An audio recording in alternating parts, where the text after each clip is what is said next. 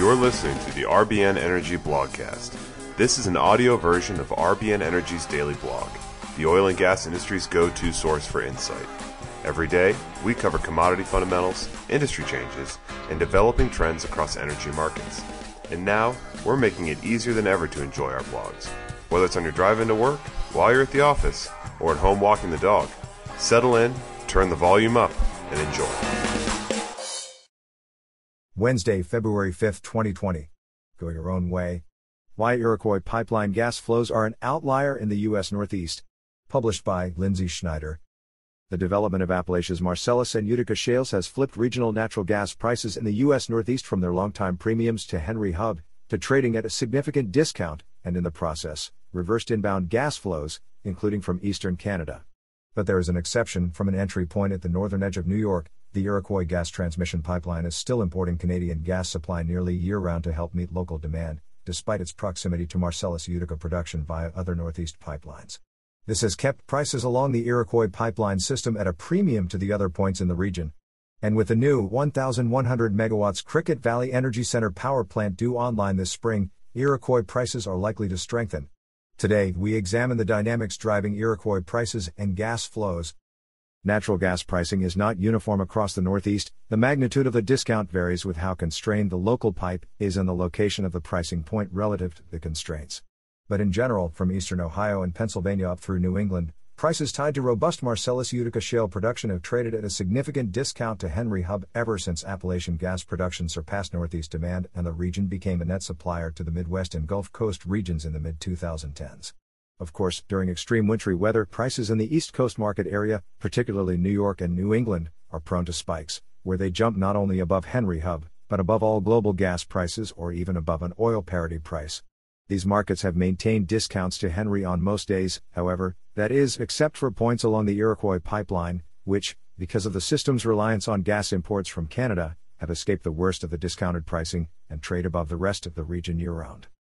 The Iroquois system is a 414 mile natural gas pipeline, built in 1985, that runs from the New York Canada border at Waddington, New York, south and east through New York and southwestern Connecticut, then under Long Island Sound to termination points on Long Island and in the Bronx, New York City's northernmost borough. Iroquois serves demand along the way in both New York and Connecticut, and also interconnects with other Northeast area pipes, including Dominion Pipeline, Tennessee Gas Pipeline, and Algonquin Gas Transmission. Before the shale era, gas flowed from TC Energy's Canadian mainline through Waddington to Iroquois, where it could be used to serve demand off the Iroquois system or flow through to other Northeast pipes. Despite the prolific supply growth in the region since then, and although flows from Canada have lessened somewhat over the past few years, that is largely how Iroquois still operates. Its connections with the other Northeast pipelines are mostly bidirectional, and whether Iroquois is a net receiver of Marcellus Utica gas or a net deliverer of Canadian gas fluctuates day to day and throughout the year.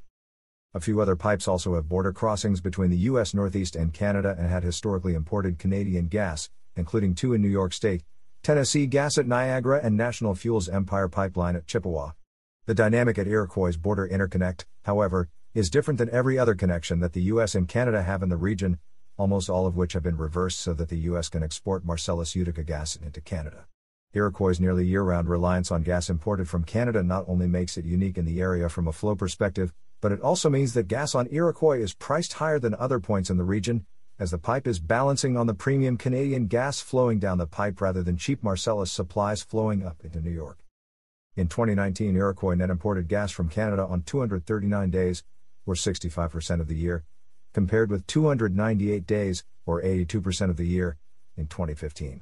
So imports on Iroquois have decreased as Marcellus supplies have grown, but Iroquois overall is still importing gas year round, and, barring new Northeast pipeline expansions, further decreases are not likely. Iroquois imports gas every day in winter, most days in peak summer, and less during the shoulder seasons, but there have been no months in which Iroquois did not receive at least some gas from Canada, although May 2019 came close with only one day of imports. As Marcellus Utica supplies grew, the other U.S. connections with Canada and New York were reversed. Pipeline expansion projects on Tennessee Gas and Empire have reversed the flows on those pipelines' connections with the Canadian mainline. Tennessee Pipeline stopped receiving any significant amount of gas from Canada in spring 2011 and began exporting gas year round to Canada in late 2012. Similarly, Empire Pipeline also stopped significant imports from Canada in spring 2011 and began exporting in late 2015. The plan for Iroquois wasn't any different. The proposed Constitution Pipeline, which was originally announced in 2012 by Williams, was supposed to have a similar effect on Iroquois. The project was planned as a 650 million cubic feet per day pipeline that would transport Marcellus supply from northeastern Pennsylvania to an existing interconnect between Iroquois and Tennessee Gas in Wright, New York, where it could flow onto either pipe. Constitution received Federal Energy Regulatory Commission or FERC approval in late 2014, but has been beleaguered by delays in securing state approvals from New York, as well as protests and a general lack of enthusiasm due to the overall low price gas environment. Although the legal and regulatory battles around the project rage on, and Constitution won some key regulatory and court battles over the past summer, the project seems unlikely to move ahead in the near future, if at all. If it does eventually proceed to construction, Constitution would be paired with a small pipeline modification on Iroquois called the Wright Interconnect Project, or WIP. WIP would enable Iroquois to receive gas from Constitution and the now dead Iroquois South to North project, which would have made the connection between Iroquois and the Canadian mainline bidirectional, thereby allowing the U.S. to export gas to Canada at the Waddington point as well. Without Constitution, Iroquois is locked into its current flow and price dynamic, importing gas from Canada year round, albeit not every day, and pricing higher than other points in the area, particularly in the warmer months. During the summer, Marcellus Utica supplies typically serve all of the demand in the local Northeast markets, which keeps the prices in the area closely tied to the supply centric points like Dominion South Point, but Iroquois often needs more gas than it can receive from the Marcellus and Utica and has to import supplemental gas from Canada, which costs more because of the long haul shipping rates on the Canadian main line. As Marcellus Utica supplies grew, Northeast prices weakened. This was most pronounced between 2014 and 2017, when the Northeast ran out of exit capacity for growing supplies, and the region faced severe takeaway constraints and heavy negative price pressure. During the peak of the Northeast constraints in 2014, Iroquois Zone 2 prices were spared the worst of the downside pressure because of the hub's reliance on Canadian gas. As new pipeline expansions out of the Northeast were completed and supply growth slowed in the past year so, the downside pressure has eased and basis prices at the other Northeast hubs have rebounded and reconverged with Iroquois, although they still trade at a discount. Northeast supplies remaining debottlenecked is not a given, however, and if and when takeaway constraints in the Northeast return, Iroquois prices would once again trade at a more significant premium to the rest of the Northeast because the supply dynamic on Iroquois is unlikely to change. The demand being served off of Iroquois will see a major change soon. Cricket Valley Energy Center, a 1,100 megawatts combined cycle gas turbine or CCGT facility in Dover, New York, is due online this spring and will receive its gas from the Iroquois pipeline system. Even though gas on Iroquois is higher priced than gas supplied via other points in the area, the overall gas price environment still makes this new power plant economical, and it's likely to run as baseload type generation, meaning that it will operate nearly year round, rather than just turning on during periods of high power demand. Based on gas requirements for similarly sized CCGTs, we estimate that this will increase the number of days that Iroquois imports gas from Canada to about 80% of the year, from 65% in 2019. There would also be some upside if the summer is particularly hot, but no real winter upside as Iroquois already imports gas on all winter days. The increased summer usage would further decouple Iroquois prices from the rest of the Northeast and make Iroquois even more of a premium pricing point in the area. Although Iroquois' price premium over other Northeast hubs has lessened as Marcellus Utica supplies have debottlenecked, from a flow perspective, Iroquois is very much still an outlier in the area. It is the only pipeline in New York still receiving regular flows from Canada and the only one not exporting gas to Canada. Because of this, Iroquois should remain less vulnerable to downside price pressure from regional supply growth and see pricing premiums increase as new power demand from Cricket Valley is served off the pipeline. During winter, weather may drive the price, but as winter price spikes fade away in a month or two, Iroquois prices will resume the premium position compared with other regional pricing points. Go Your Own Way was written by Lindsey Buckingham and was the fifth cut on side one of Fleetwood Mac's 11th studio album, Rumours. Released in December 1976 as the first single from the upcoming Rumours album, the song went to number 10 on the Billboard Hot 100 Singles chart and became Fleetwood Mac's first top 10 single in the U.S. Buckingham wrote the song about his breakup with longtime girlfriend and Fleetwood Mac vocalist, Stevie Nicks.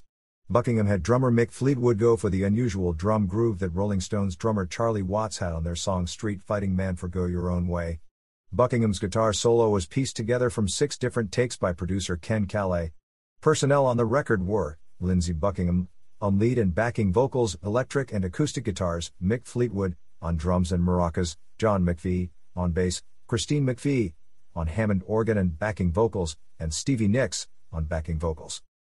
Rumours was recorded between February and August 1976 at the record plant in Sausalito, California, Wally Heider Studios in Los Angeles, and Criteria Studios in Miami. It was produced by Fleetwood Mac, Richard Dashut, and Ken Caillat. The album was released in February 1977 and went to number 1 on the Billboard Top 200 Albums chart. It has been certified two times diamond by the Recording Industry Association of America and has sold more than 50 million copies worldwide. It won a Grammy Award for Best Album of the Year in 1978. Fleetwood Mac is an English American rock band originally formed in London in 1967.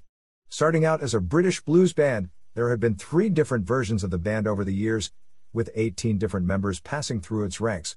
The band has released 18 studio albums, 9 live albums, 23 compilation albums, 1 EP, and 62 singles. They have won 4 American Music Awards, 2 Brit Awards, and 3 Grammy Awards, and were inducted into the Rock and Roll Hall of Fame in 1998. The band still tours with longtime members Mick Fleetwood, John McVie, Christine McVie, and Stevie Nicks. Neil Finn of Crowded House and Mike Campbell of Tom Petty and the Heartbreakers have been touring with the band for live shows. This has been the RBN Energy Blogcast. Thanks for listening.